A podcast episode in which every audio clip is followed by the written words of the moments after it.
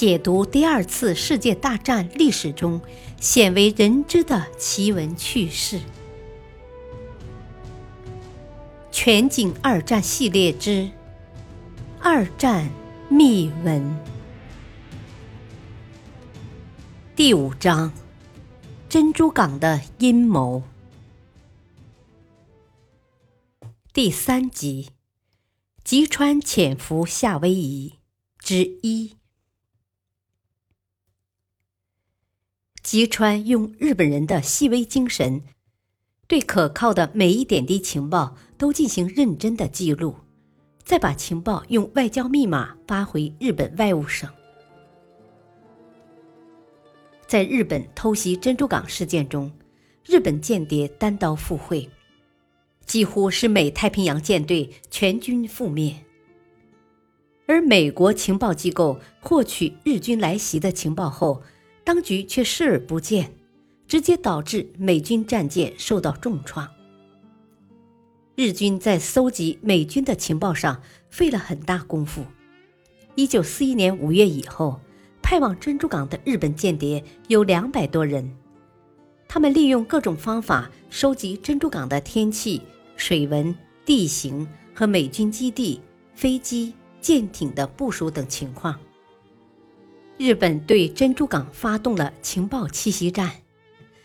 令人吃惊的是，日本派往珍珠港进行情报战的主角，是日本一位名不见经传的小人物——吉川猛夫。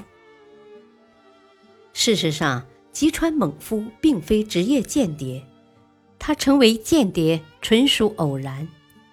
吉川是日本军令部情报部的少尉军官。在一次病后退役，一个日本海军高官在回家时遇到了吉川猛夫。吉川很怀念在军中的日子，还穿着旧军装。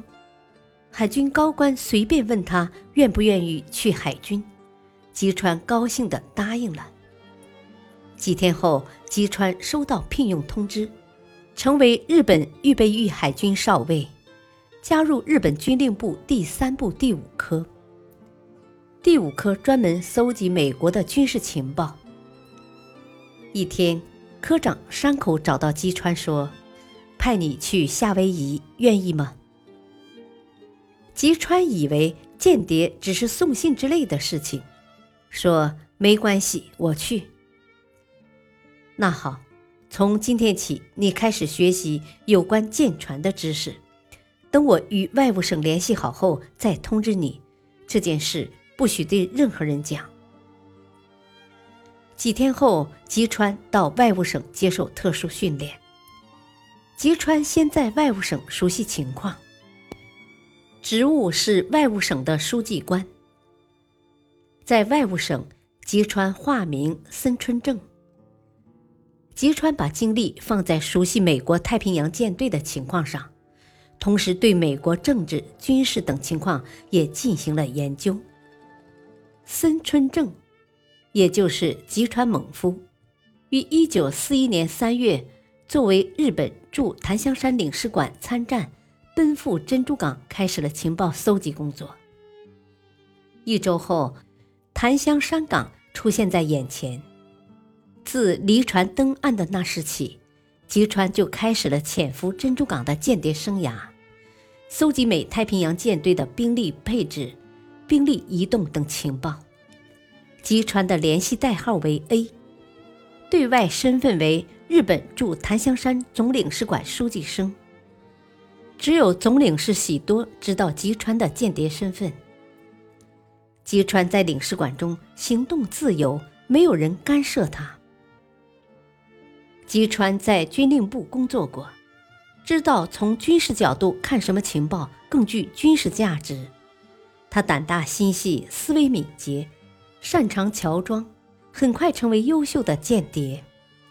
吉川穿着夏威夷人的服装，扮演着各种角色，经常乘出租车到处游荡。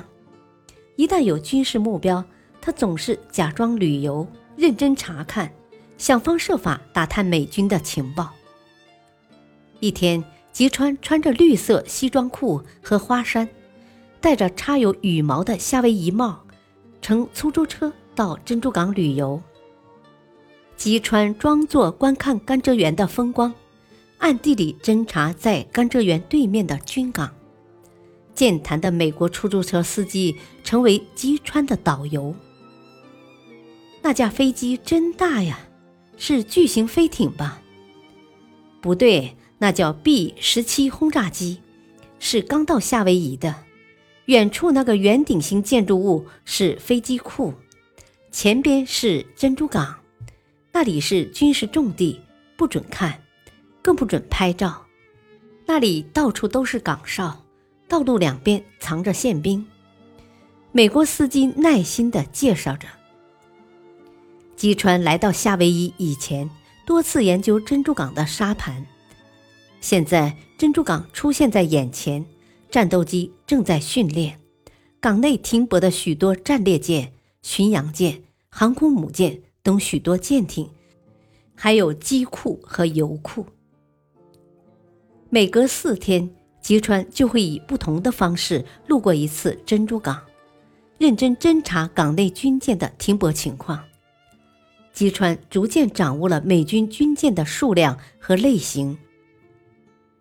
吉川与一位十九岁的美貌日裔侍女整天缠绵在一起，没有引起联邦调查局的注意。感谢收听，下期继续播讲。吉川潜伏夏威夷，敬请收听，再会。